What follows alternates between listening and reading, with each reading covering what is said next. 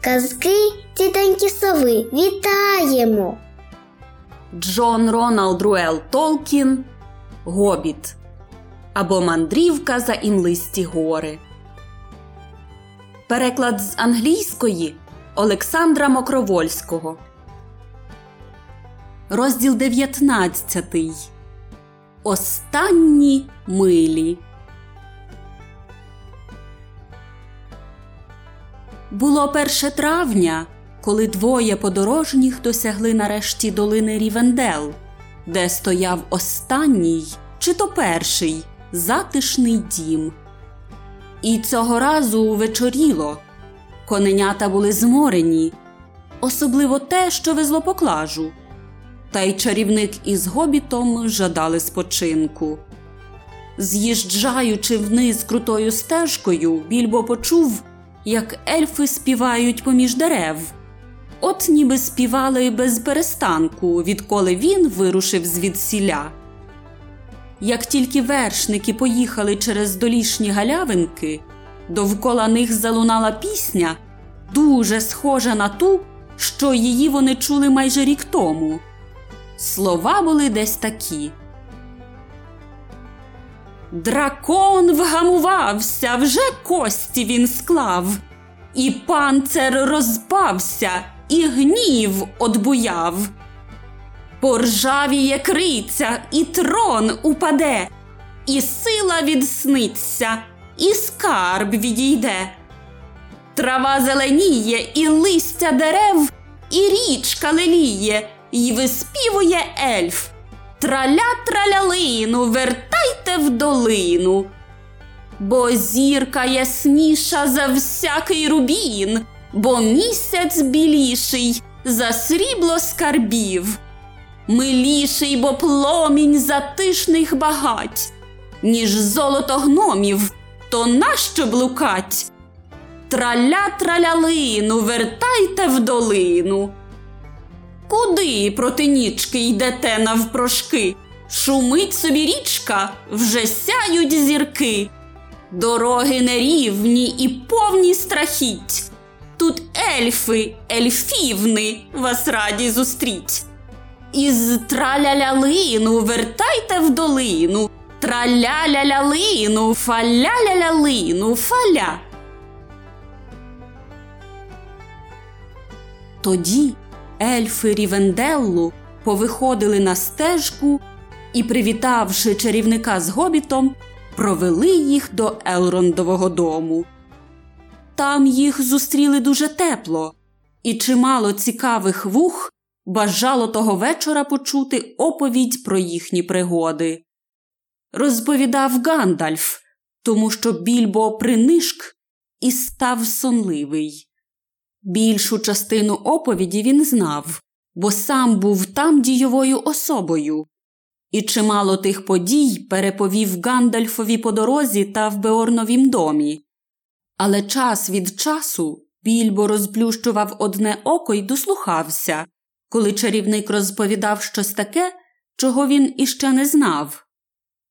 Таким чином гобіт довідався, куди їздив Гандальф. Почув, як чарівник розповідав про це Елрондові. З'ясувалося, що Гандальф був на великій раді білих чарівників, майстрів чарівного знання і доброчинної магії, і вони нарешті прогнали некромансера з його твердині на півдні Чорного лісу. Небагато мене часу, казав Гандальф, і Чорний ліс посвітлішає, очистившись від тої нечисті. На довгі віки північний світ позбувся жахливого чаклуна. Шкода тільки, що ми не змогли прогнати його взагалі зі світу. Це було б і справді добре, погодився Елронд. Та боюся, що цього не станеться ні в наш вік, ні в багато пізніших віків. Коли скінчилася оповідь про велику пригоду, почалися інші оповіді, інші історії, і про давні події, і про нові з'явиська, і про те, чого ніколи й не бувало. аж поки гобітова голівонька впала йому на груди, і він солодко захропів у куточку. Прокинувся більбо в білій постелі. У відчинене вікно сяяв місяць, а під самісіньким вікном на березі річки дзвінкими чистими голосами співали ельфи. Нумо, веселої всі заспіваймо. Вітрику, в трави лягайно негайно. Зорі цвітуть, розквітає вже й місяць, вежі нічної віконця вже світять. Нумо, та ночку веселого підемо. Легко над травами, легко над квітами. Річка сріблиться, тіні мигочуть. Весело в травні ельфи регочуть. Нумо, тихішої, в соньки вгорнім його, в дрімки вгорнімо і в дрімках лишім його. Спить мандрівник, будь подушком якою. Люлі, о вербо, замри над рікою. Сосно, до ранку мовчи, не зітхай. Місяцю щезни, спить він нехай. Цитьте ви клени, дуби й ясени. Річенько цить, до світанку засни. Гей, веселе плем'я. гукнув більбо, виглядаючи у вікно. Котра година за місяцем. Своєю колисковою ви б і п'яного гобліна розбудили. І все ж я вам дякую. А ти своїм хропінням розбудив би і кам'яного дракона. І все ж ми тобі дякуємо, сміючись, відповіли ельфи. Скоро світанок, а ти спиш від самого вечора. Назавтра ти, може, і вилікуєшся від утоми. Невеличкий сон в Елрондовім домі це великі ліки, заявив гобіт. Але тих ліків я хотів би прийняти якнайбільше. Ще раз, на добраніч, милі друзі. І знову, залізши в постіль, проспав до пізнього ранку. Втома й справді скоро покинула його в тім домі. З раннього ранку й до пізнього вечора він жартував і танцював з ельфами Рівенделлу. Але нині навіть такий чудовий куточок не міг затримати його надовго, бо всякчас він думав про свою домівку. Отож через тиждень він попрощався з Елрондом, давши йому такі невеличкі подаруночки, які господар згоден був прийняти, і разом з Гандальфом рушив далі.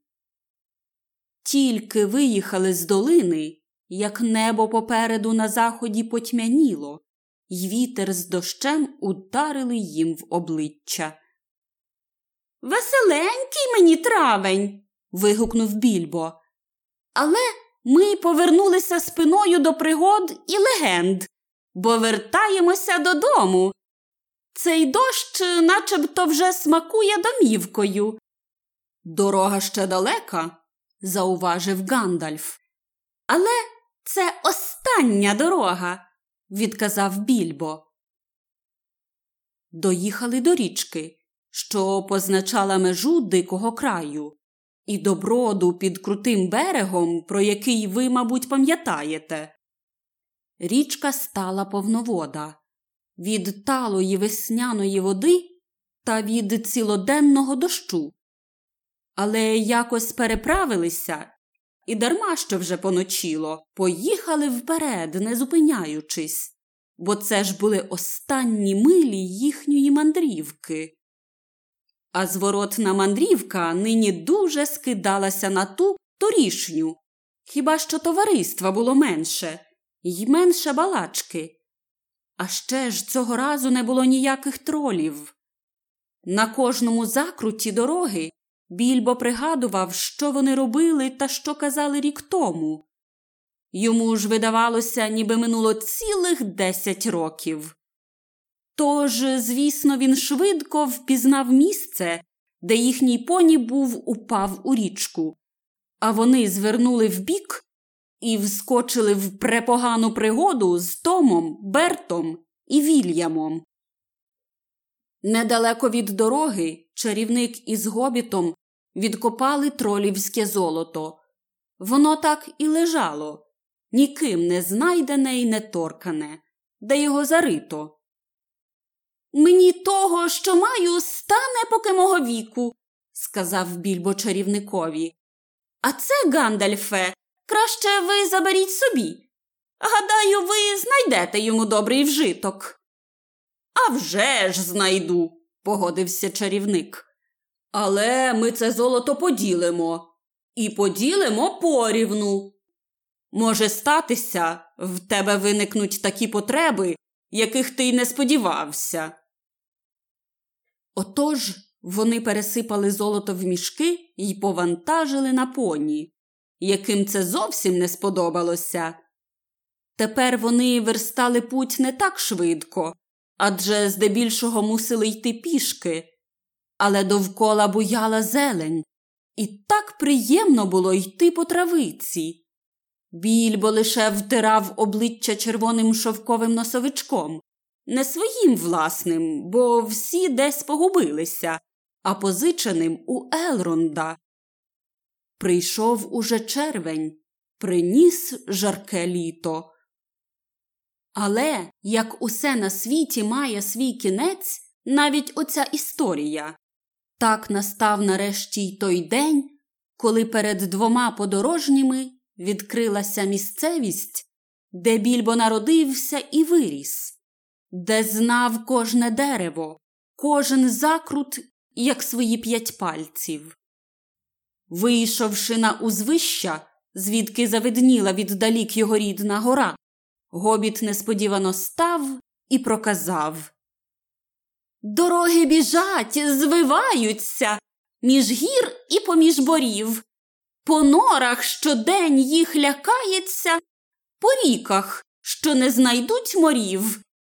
Біжать у полях засніжених, між квітів спішать вони, по травах, по водах збрижених, все далі до далини. Дороги летять, ширяючи, під хмари веде верста. Та хто їх сходив, блукаючи, додому все ж поверта. Ті очі, що битви бачили, і жах у підземній млі, дивляться знов заплакані на стежку в рідній землі. Гандальф зиркнув на нього. Дорогий мій більбо, сказав чарівник. Щось та сталося з тобою. Ти вже не той гобіт, яким був колись. І тоді вони перейшли місток, проминули водяний млин над річкою і так прибули під самісінькі гобітові двері.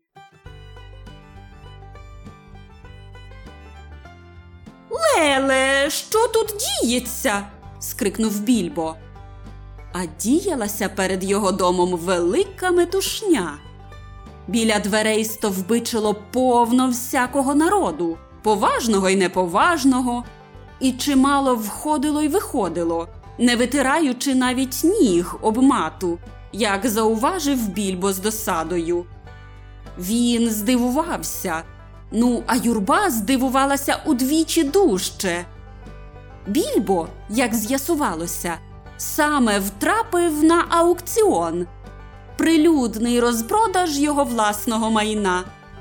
На воротях висіло велике оголошення чорними й червоними літерами, звіщаючи, що 22 червня панове Герб, Герб і Вклунокс розпродаватимуть з аукціону майно покійного більбо Злоткінса із золотого кутка під горою. Гобітон. Початок розпродажу рівно о 10 годині. А вже був майже час під обідку, і речі здебільшого продані. Що за безцінь, а що й задарма, як то звичайно буває на аукціонах.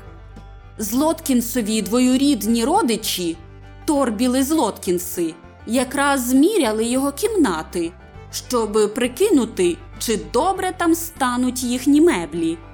Одне слово, більбо мали загаданого небіжчика. І не всі, хто так гадав, раділи, що та гадка спростувалася.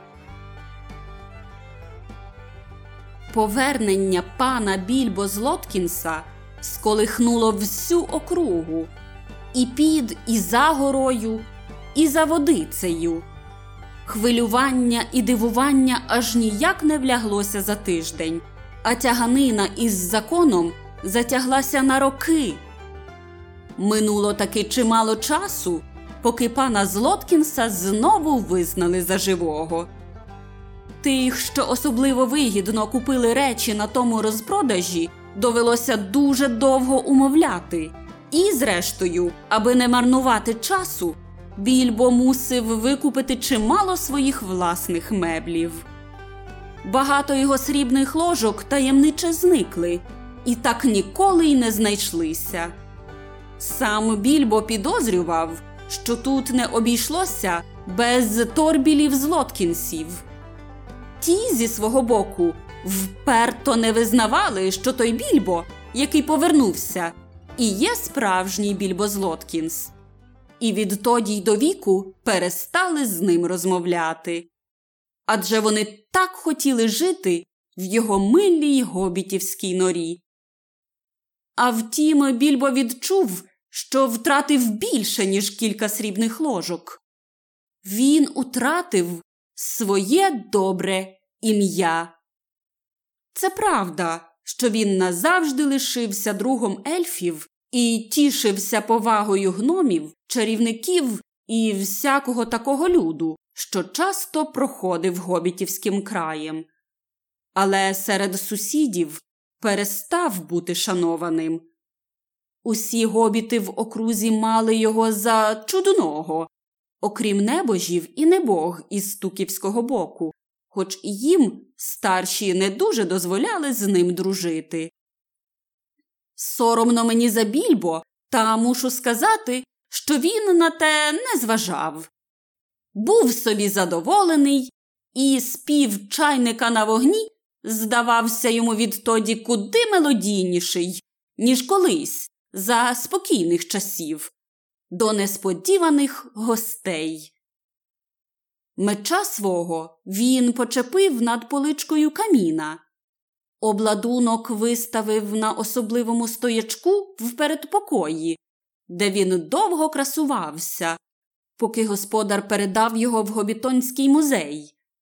Майже все своє золото срібло він розтратив на подарунки, корисні й незвичайні чим до певної міри й пояснюється приязнь небожів і небог до свого дядечка. Чарівного перстеника пан Злоткін стримав у великій таємниці, надягаючи його хіба тоді, коли приходили неприємні відвідувачі. Він почав писати вірші й ходити в гості до ельфів, і дарма що не один сусіда гобіт хитав головою і туркався пальцем до лоба, приказуючи Бідолашний старий Злоткінс. І дарма, що мало хто вірив усім його розповідям. Більбо жив собі дуже щасливо до кінця своїх днів, яких йому випало напродчуд багато. Одного осіннього вечора кілька років опісля. Більбо сидів у кабінеті і записував свої спогади. Він хотів їх назвати Мандрівка за імлисті гори або Відпустка одного гобіта. Коли задзеленчав дзвоник при дверях. На порозі стояв Гандальф із якимсь гномом. А той гном насправді був балін. Заходьте, заходьте, запросив більбо, і скоро гості вже сиділи в кріслах біля вогнища.